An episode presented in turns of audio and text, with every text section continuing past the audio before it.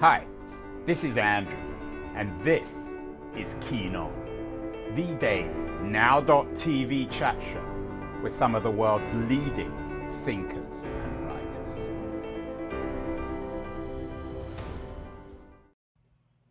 Hello, everybody. It is July the 6th, 2022. Um, it is lunchtime in San Francisco and 8 p.m. in the UK, in the United Kingdom. There's a, an epic, a big fire going on in the UK as I speak. Uh, the current Prime Minister, apparently, Boris Johnson, is refusing to resign despite cabinet delegation telling him to go. He's an obstinate man. Um, both the Guardian and the BBC uh, report. Uh, he's refusing to quit. He's refusing to quit the kitchen, to get out, even though there's a huge fire there and he doesn't seem to be able to put it out, although he's always cheerful. Uh, as it happens today, history works in funny ways. We're talking to another Johnson, a Johnson based in the UK, who's also in the business of lighting fires, but her fire is a small fire. She's the author of a wonderful new book, Rebecca May Johnson, uh, Small Fires, an Epic in the Kitchen. She's a food writer and a philosopher and, a, and, and, and somebody who I think is pushing out the boundaries of, of food writing and philosophical writing. And she's joining us from uh, the coast of England, southeast England. Uh, uh, Rebecca, uh, greetings from San Francisco to Harwich. Um, Hello. Ooh. What Hello. advice would I assume you're not um, related to Boris Johnson, even if you share the same name? No relation, as far as I know, and the blonde is fake. Uh, is blonde uh, yeah. or your fake, or or your oh, blonde? My blonde hair is is fake, and I'm no I think his is that I know of. Too. I mean, you're yeah. much less of a fake, Rebecca. I don't know you very well, but I can guarantee you're much less of a fake than Boris. What advice would you give as a cook to Boris Johnson in, in the kitchen as it burns? He doesn't even seem to acknowledge that he's in the middle of a fire. I mean, God, if it's on fire, would I really tell him to get out of the kitchen? I'm not his biggest fan. Um, get the fuck out of the kitchen and and and out of government, please, as soon as you can. Uh, don't hang around any longer. That would be nice. This is um, this is a show, uh, Rebecca, about food and your new book rather than Boris. Johnson. I won't impose him on you anymore. He's imposed himself on all of us, I think, for far too long. Yeah. Your new book, Small Fires and Epic in the Kitchen, is an attempt, as I said earlier, to push out the boundaries, I think, of, of food writing. What are you trying to do with Small Fires? What was the goal here? Um, what was the goal? I was trying to think about the kind of thinking that I do in the kitchen, really. Um, I began thinking about the sort of critical and philosophical possibilities of cooking whilst I was doing my PhD, um, which was into um, a contemporary rewriting of Homer's Odyssey by a German poet uh, called Barbara Koehler. Um, and in her rewriting of the Odyssey, she positioned uh, domestic labor by Penelope, so Odysseus's uh, wife, at the center of her rewriting and sort of investigated the philosophical possibilities of weaving and the poetics of weaving. And whilst I was doing this research, I was doing a lot of cooking. I'd begun writing uh, recipes as a sort of first form of personal writing that I'd done, sort of first form of non academic writing. And I suddenly started thinking about how I was also pursuing questions about uh, self and other, about knowledge, um, the relationship between body and language in what I was doing through cooking. And I suddenly, you know, I started to think, well, why haven't, why haven't I been asking these critical questions in the kitchen? Why haven't I been thinking about this as a space of of inquiry beyond making food? And so I began experimenting in my writing practice um, through different forms, po- um, poems, experimental essays, different things. Um, and so I suppose it was to try and understand uh, what, what what was so valuable. Um, in the kitchen in terms of what I was doing as part of my pursuit of knowledge and to try and understand what it meant about being in the world, um, especially as a kind of knowledge that I hadn't particularly seen taken seriously, um, certainly in, in academia. Do you think? Um, I know most people who do PhDs. I didn't do one, and I'm happy I didn't. Um, do you think? Uh, most people seem to hate it. Um, was was the kitchen? Were you a kind of a refugee from academia? Did you escape into the kitchen? Was it a one way of escaping from your thesis? I'm sure my PhD supervisors would say so. Um, yeah, I found it.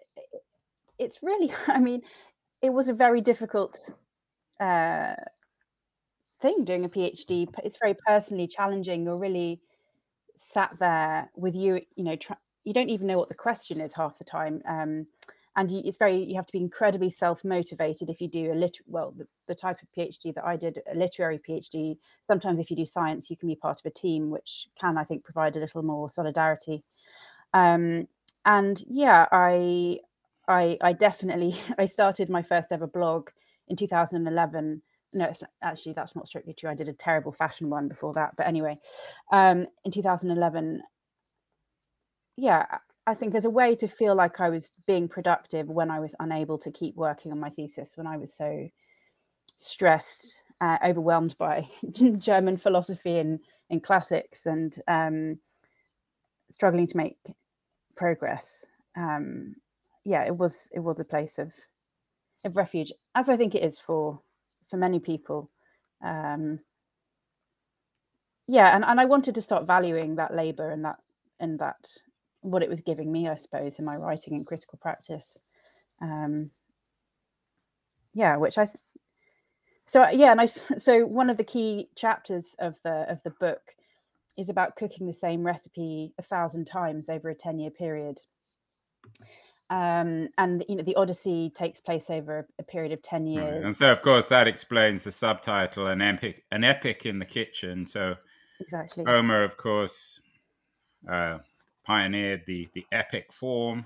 Yeah, and Rebecca, you're developing it in the kitchen, right? Yeah, I suppose it's a sort of feminist uh, claim to epic in a way. You know, why not have an epic in the kitchen? we Odysseus on his journey over 10 years encounters many people um, and through those encounters uh, learns a lot about himself and the world and similarly the kitchen is a space where we encounter the world through cooking for other people uh, learning different well culinary practices as well and really encounter ourselves when you cook the same thing over and over again it's a way of encountering yourself, um, how you're able to do it, how you're feeling, whether you feel horrified by what you've made, maybe you you hate it, or, or uh, and another day maybe you feel sort of really interested in it. Um, the same recipe can't really be. It sort of it really is a form of experiencing time as change i think when you try to when you return to the same recipe again and what, again. what what what was or what is the recipe that you kept on doing over 10 years? I don't know if i should I, if i should reveal the secret but i will um well don't give away this if, if it's going to undermine the book I, I want people no. to buy the book but if it oh it's okay. that... it's um it's a recipe actually by she's an american italian writer very beloved i believe called marcella hazan but it's by her um, she recently featured in a book by um, Mayukh Sen um, about how seven immigrant women um, changed American food. Um, I think it was published by Norton, Norton either this year or last year. Anyway, he, he has a chapter about Marcella Hazan. Anyway, the but the very um, well-known River Cafe restaurant in London, in West London, um, one of the chefs there was asked by the Guardian, I think in 2005 or six, to say what their favorite recipe was. And it was basically a piece about famous chefs' favorite recipes. And she chose a tomato sauce recipe by Marcella Hazan. And I was just in my first year of university when I when I read this piece. Um, I think at the end of my first year of university. And I knew that my mum revered the River Cafe recipe books by Rose Gray and Ruth Rogers.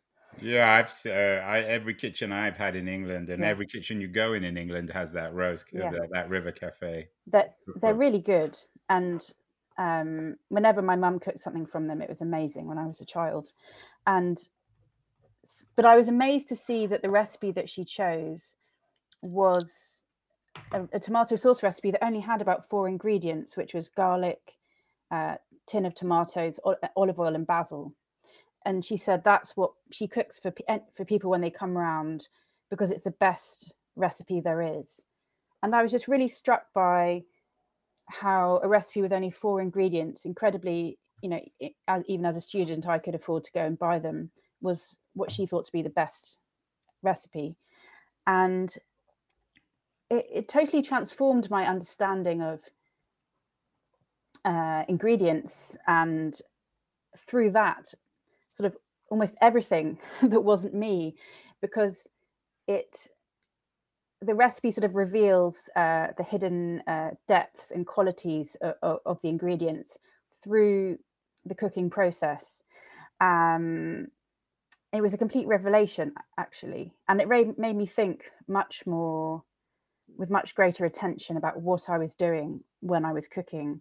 And then that, that tomato sauce became the basis of hundreds of other recipes um, many of which i document in the book um, and became in a way the a bearer of memoir through cooking it over and over again. The sort of the, the sauce sort of collects life into itself. Yeah, I mean, Um, memoir, of course, is a form of cooking too. Yeah exactly. Exactly. Um yeah cooking is a great way to a practice of remembrance of people you know or people you've met or, or places you've been. Um and i wanted to think I, I think i i come to a bit of an impasse about language and and and the body in my studies because all the different sort of philosophical movements and, and things I'd studied as an undergraduate, master's, and then PhD student seem to see the, the passage from life into language as a kind of loss, um, including um, in the Odyssey. Um, there's a famous analogy of the, an analysis of the Odyssey by the German philosophers Adorno and Horkheimer called Dialectic of Enlightenment. Anyway, they, so they talk about how Odysseus wants to control the world through language, and he refuses the body and, the, and emotions um, to do in favor of language. But in the recipe text, I was seeing the body return to language again and again because in the recipe as a text is, is actually not the final destination of that information. It's a kind of stopping off point because the recipe, if you're going to record it, is a gesture to, to future life, to future occasions o- of living. And so I found in that a sort of way to resolve some of the questions I had um, about that difficulty between language and the body that I kept coming Yeah, up it's against. funny that you bring up Adorno. I don't think there has been a philosopher in history who has been more wrong, more criticized, more absurd. Now, we did a show earlier this week on the origins of abstract modern art. And of course, Adorno was also extremely hateful towards abstraction, seeing it as some sort of degenerate form of art from the left. So it's interesting that good old uh, Adorno, Theodore Adorno, uh, pops up everywhere. I bet you, uh, Rebecca, he was a terrible cook. He looks like a terrible cook. He looks like he only ate sausage if he was lucky. Probably. well, I don't know if you mentioned sausage intentionally because I, I do have a, a- whole chapter about sausages. in Oh, well, tell me. I love sausages. I love sausages too. I've become very preoccupied by sausages. Um, I love. I recently read. I, I was very late coming to Joan Didion. I recently read in. I think it's her first book of essays, uh, "Slouching Towards Bethlehem." Joan Baez's um, kind of utopian school that she set up, and every day they begin their day by eating potato salad and frankfurters together, which and and potato frank potato uh, salad and frankfurters keeps coming up again and again for me since I've read that. But um, yeah, in in one of the chapters in the book, I I take up the uh, the psychoanalyst D.W. Winnicott Um, yeah, who's a who's a big inspiration of your of your friend Katherine um, yes, Angel, who recommended your book, who was on the show a couple of weeks ago with her book Daddy Issues. which is a fantastic book. Highly recommend it. Um, big fan of big fan of all Katherine's work. Um, you, have got to start with Unmastered as well, her Mm. first uh, book, which is sens- That's her sensational. sort of sexual autobiography, isn't it? Yes, a very experimental, um, amazing, just yeah, groundbreaking piece of writing. Um, and, and actually, and, and yeah, to go back to Winnicott, I'm a big fan of Winnicott um, as well, and I, I love his writing on play, especially which I, I cite in my book. But I, I'm actually very critical of him. He he tries to to trash talk recipes.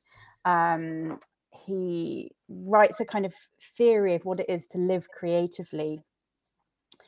And he says that uh, cooking from recipes is the antithesis of creative living. And he cites um, a sausage recipe by Mrs. Beeton. So, Mrs. Beeton, the 19th century writer of uh, housekeeping manuals and, and, and cookery books. Um, and he said, either you can follow a recipe either i he says either i could follow mrs beeton's recipe for sausages and it would be a slavish experience and i would get nothing from it but compliance or i could cook a sausage as if for the first time ever with no recipe and have an original encounter. Um and i yeah i i, I kind of use use that binary that he sets up to to to sort of tease him and, and explore um what is behind that aversion to to recipes and Well, it's And taking un- orders. Recipes are, Yeah. um, are very German, aren't they? You you do what you're told. Uh, picking on Adorno again. Um, i think it's very Uh, the, hard the to good cooks. I've known, um, Rebecca, Yeah. and, and maybe I'm wrong here. You're clearly a very good cook, and I'm Oh. curious as the role of recipes in your life and your cooking. The, the good cooks I know tend to be pretty spontaneous and creative when it comes to recipes. I assume when you cooked and recooked your tomato sauce over 10 years, you weren't relying, certainly at the end, on a recipe. Well, I mean, can we live in a world without recipes in the sense that really uh, it's impossible to live outside of an uh, outside of having uh, an indexical relationship to to a recipe. So, um, so you know, Winnicott's fantasy of, of, of cooking without a recipe for sausages. Well, there's, there's a sausage recipe in the Odyssey he, there's, there's a sausage recipe in the very air that he breathes. Um, similarly, even if I'm cooking without specifically looking at the recipes, say the tomato sauce recipe, I'm nonetheless in dialogue with it or with the concept of tomato sauce, which you know ultimately is arises out of out of a recipe. So I think that it's not an either or. I think we're always cooking in dialogue with other cooks or recipes or dishes that we've encountered before um you know that we've eaten or that we've seen We, we carry, cooked. a, uh, not we, because I'm not a cook, but Yeah. one carries recipes with them, which speaks of oneself and where one's from. I know my wife's mother's from Mississippi. Yeah. And the recipes that, not that she uses them, she's an excellent cook, an expert cook, but they're, they're rooted in her experience growing up in rural Mississippi. Uh, What, what, what kind of background did you have? You, you talked about your mother. Where did you grow up? I grew up um, in a farmhouse in the middle of nowhere in Suffolk, which is a, a rural county about two hours away from London. Um, we had no neighbours uh, at all. Um, my mother's a great cook. The, the kitchen's really her space of, of expression and uh, almost of, of, of speech, of articulation. And that's another reason that I really wanted to, to write this book to I think for many people, oft and, and often women, cooking can be a form of, of articulation and speech um, when other forms of, of, of linguistic uh, communication don't feel available in the same way. Um, and I think recently I went somewhere and my mum uh, made me a packed lunch, which hasn't happened in some in some years, and and she wanted my dad to she wanted my dad to say, "Oh, send my love," but uh, but she'd she'd sent her love already. She she'd made this packed lunch, um, and you know she's a very uh, detailed maker of packed lunches. You know she thinks in great detail about how it's composed and what what different things might give you pleasure in in a packed lunch anyway um yeah so I, I, grew up she didn't particularly teach me loads of things to cook but i grew up in an environment with uh with a mother for whom cooking was a a, a really big thing for her and a big way of her expressing herself really yeah the more I talk to you, uh, Rebecca, I'm, I'm, thinking about where a kitchen should be in the house. I assume in the farmhouse you grew up in Suffolk and perhaps in your house in Harwich, um, the kitchen is downstairs in a very conventional place. I remember in Buñuel's great movie, The Discreet Charm of the Bourgeoisie, the bathroom and the kitchen and the dining room were somehow combined. um, your friend Katherine Angel p- perhaps might suggest that the the kitchen and the bedroom might be the same or certainly adjoining. Where, where, should a kitchen be in a house? Or does it matter? In America, I'm not sure how familiar you are with America. People have these huge downstairs kitchens. They're they're not very good cooks, but they're all so obsessed in San Francisco with huge kitchens that somehow the kitchen has colonized the house, even if cooking hasn't. It's a very weird thing. Yeah, that's really interesting. Yeah, I watch um, I watch the Kardashians sometimes, and I, they're all constantly renovating their houses, and they have, as you described, very large kitchens, and that's increasingly a fashion in the UK as well. Although I think our housing is, on the whole, maybe smaller than in America. Um, yeah, I suppose it's a space of. It, I think it speaks to a yearning to come together uh, among people, um, especially when maybe I don't know if people feel somehow alienated from each other in other ways. Well, the, the our house. age of anxiety and loneliness and separation. It's yeah, I think it's right, and yet that's not a way of fixing it, is it? Especially if you can't cook. No, it's what we really need is big communal kitchens and better social spaces and uh, canteens where you can sort of accidentally start talking to somebody when you're queuing for you know uh, sponge pudding and custard or something. No, that's like sounds like the 1950s. Um, but yeah, I mean, what's a way of solving alienation? I don't know. A revolution, perhaps. Um, you think that um, the kitchen should? Why they was downstairs then? Why why why shouldn't you have an upstairs yeah. kitchen? I don't know. Psychologically, it's interesting, isn't it? I'm sure, as you as you say, Katherine could produce a wonderfully uh, brilliant Freudian um, analysis. Is it yeah. just too erotic to have eating and sleeping? Yeah, and you're so, you, you, you, Katherine is a writer on psychoanalysis and sexuality, but yeah. you're interested in that area too. What? Yeah. Uh, what What are the the, the erotic elements in, yeah. in in your analysis of the kitchen in Small Fires? Yeah, um, there's I think there's erotics throughout the book.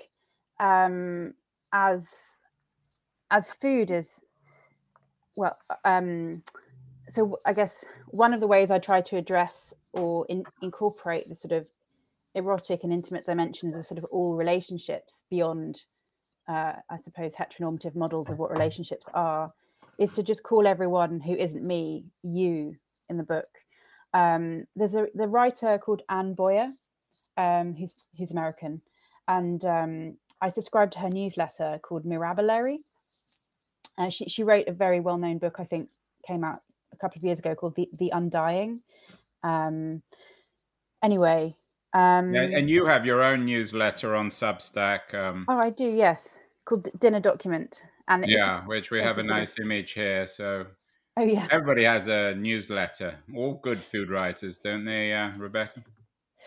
They, yeah, I, I think um, I, I think yeah, I wanted to sort of document my weekly cooking and eating really, and and and give a space for sort of essays and that might not necessarily immediately become something bigger, but but to sort of hold on to those thoughts. And this week, as you there was in the headline just there. I had something about Freud's uh, analysis about salmon mayonnaise.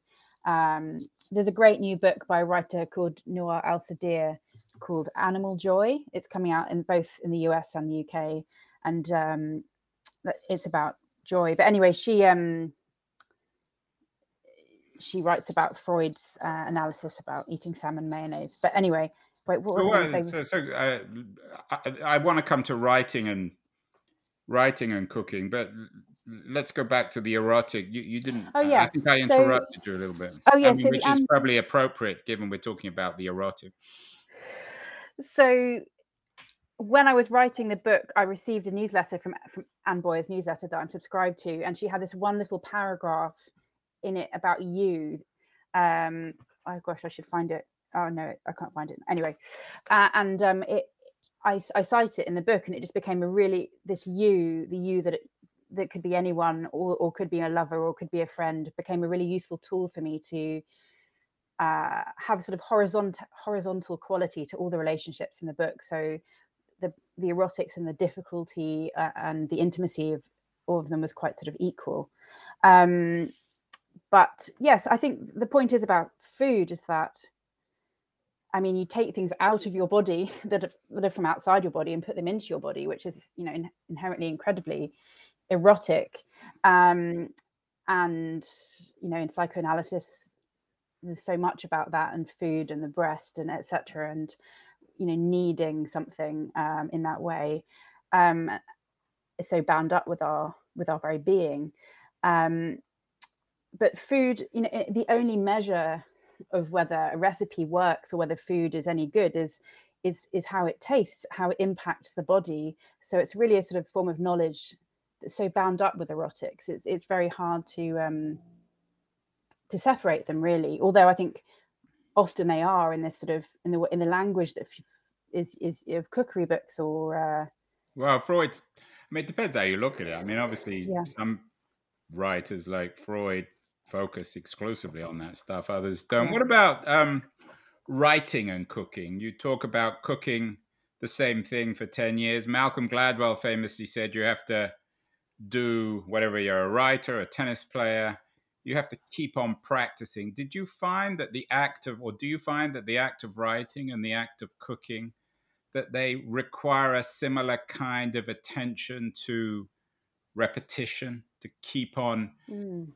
in a disciplined way, keep on doing the same thing and improving yourself. I assume you wanted to be a better cook, whatever that means, by keep on practicing the same recipe. And I assume with your writing, your newsletter, your your various journalism, all the stuff you do, even on Twitter, that you want to be a better writer. Are they similar, writing and cooking? Yeah, I, you know, they're both iterative practices and um, it's an annoying thing to say maybe to writers on their way to writing a book that or you know who want to write a book or whatever that you have to just keep doing it over and over again. Um, which is which is part of what makes it ex- i don't know um, it's exciting. You know i think cooking is a way of finding out about things. You find out about the ingredients that you're working with and the different qualities they can have when you use them in different ways and you apply your attention differently. And you also find out about yourself through the process, you know, what you're drawn to, um, what, you know, what gives you pleasure and what frustrates you. And, and similarly, in, in writing, I feel like um, I think a lot about things like rhythm when I'm writing, how it feels to to read a text, whether it's going to be fast or slow. I, I think about reading as quite a physical experience, and yeah, it's as you say, it's iterative, and um, I'm also very grateful to the PhD supervisor who drilled me. Uh, she knew on writing. I, you know sentences she knew every single she knew the technical term for every tiny unit of grammar that you might ever need to use and was always bollocking me for my terrible grammar um, which up until that point i hadn't realized was so quite so quite what so about um, rebecca the influence of technology we did a show last week with another english writer jenny kleeman She has a mm. new book out, Sex, Robots, and Vegan Meat Adventures yeah. at the Frontier of Birth, Food, Sex, and Death. I think it's a book, I don't know if you know it, I think it's a book you'd enjoy and she'd probably enjoy your work. Yeah. Um, you grew up in a farmhouse in Suffolk. You don't strike me as a particularly high tech person, although maybe I'm being unfair. I'm outraged. Uh, I'm guessing that your your your kitchen in in where you live is not very high tech. Um, what do you think of things like vegan meat and all these technological advances? We even had a, a show a couple of years ago with my old friend Po Bronson, who's a Silicon Valley thinker, entrepreneur, investor. And he imagines that genetic engineering is a lot like cooking. Um, and he thinks of himself in the, the lab in his new book, Decoding the World, as if he's in the kitchen. Should there be a separation between tech, advanced technology, and cooking and food, or are they essentially the same thing? Oh gosh. Um, I mean, I'm not profoundly an expert in these things. I don't know if you're aware of the American writer um, Alicia Kennedy. No. She has a very successful Substack. Um, and she I should get her on the show. You're you're a, a mine of information, Rebecca. Oh. I'm gonna I'm gonna you, use you, you as a resource. You're gonna have to introduce me to all these people she's she's she's the expert and she's writing a book about uh, some some of these questions to do with things like technology and vegan meat and, and, things like that which is and she's us well she's actually yeah she's based in puerto rico. Anyway that's coming out in the us i think next year but she's got a wildly successful substack.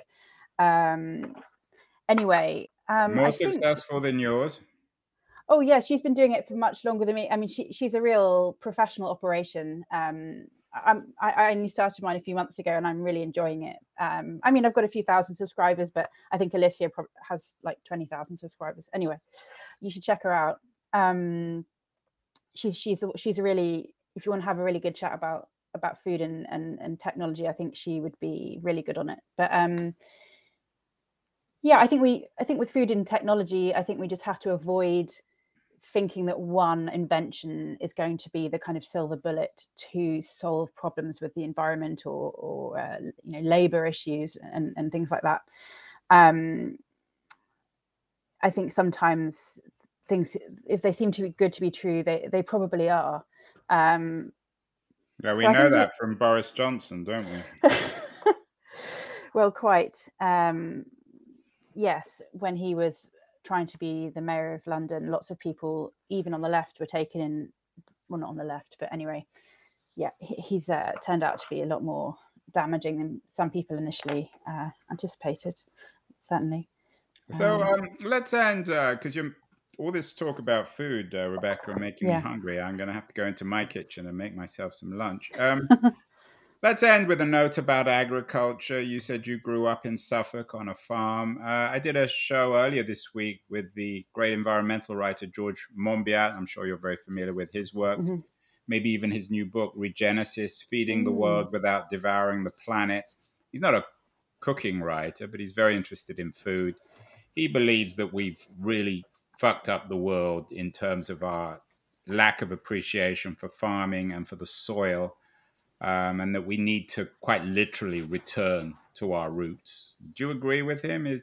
In terms of your writing about cooking and your practice of cooking and your focus on an epic in the kitchen, going back to Homer, do we need to return to a, a less industrial form of agriculture if we're to save ourselves, our planet, and our species? Easy question to end on, Rebecca. A sort of world. Oh, so I didn't actually grow up in a farm, a farmhouse. So sadly, not around um, around farming practices. Although I do have an allotment, which uh, I don't use chemicals on, and I, I grow lots of I grow vegetables, um, etc.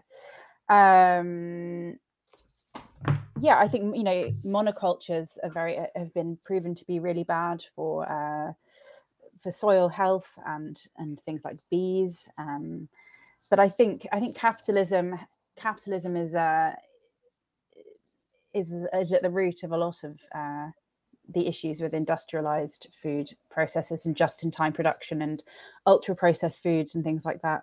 Um, so I think it it needs a, a whole systemic approach really um, to work um, to feed everyone um, with good labour practices in a way that isn't going to destroy everything. Um, yeah, and I think we need to listen to some people who haven't been listened to. Um, yeah, I couldn't. I couldn't agree with you more. Certainly, I think in this, com- hopefully by the end of this conversation, um, Rebecca Boris Johnson, your namesake, will have quit, and we perhaps they may have appointed you prime minister. It certainly would oh, be gosh. a better, a better nice. deal. But congratulations on this new book, Small Fires. It's um, Oh wait. It's very quirky like you. It's interesting. I think you're an important new voice, and I'm excited about this work and your Substack and all your other writing. So congratulations on that. And it's a real honor to have you on the show. Uh, in addition to Small Fires and Epic in the Kitchen, your new book, which is out, I think, next month in in, in August. Um, what else would you, you you certainly are extremely well read. What else would you briefly would you suggest people read? Well, two books I've read uh, in the last month. Um, so this book is coming out in a few weeks by the British writer Angela Hui. So this is a proof uh, copy. So I think you can see that. Yeah, it's called Takeaway. And it's about it's an amazing book about growing up um, with parents running a Chinese takeaway in rural Wales. Um, wow. It's got lots of amazing um, thinking in it, funny examples, um, encounters of racism, um, also recipes. It's just full of delicious food and and the difficulty of of, of, of immigration into rural Wales and running a running a takeaway. And it's just it's a fantastic read. I can't recommend it enough. And it's out next month. Do you know her? Um, I do know her. We've met once or twice. And uh, well, you're going to um, have to introduce me. I won't. I'd love I will, and I, I really hope. I'd love to see it as a film as well. It's such a brilliant book. But anyway, so that's out in a few weeks. And then secondly, this book is um actually is is published in America. This is My um, Dead Book by Nate Lippens. Yeah, and it's um it's it's it's fiction, but it's it's an amazing narrative about all of uh, all of the protagonists' friends who died, um, mo- mo- mostly gay men, um, for lots of different reasons, and it's it's a very loving book and a very tragic book, but it's in no way sentimental, and it doesn't have sort of, I suppose, bourgeois moralism about about living uh, how you should live. You know, there's lots of sex work and drugs and and and HIV and all sorts of things in the book, but it it isn't trying to kind of it's not sentimentalizing or anything like that, but whilst being at the same time very moving and serious and and, and also very funny. I, I think it is published in the US. In the UK, it's published by Pilot Press, which is an amazing small publisher. I don't know who published it in the US, but I just read it and I was just astounded. It's so good. Um, so yeah, I these books are, are brilliant. uh, I can't recommend. Very different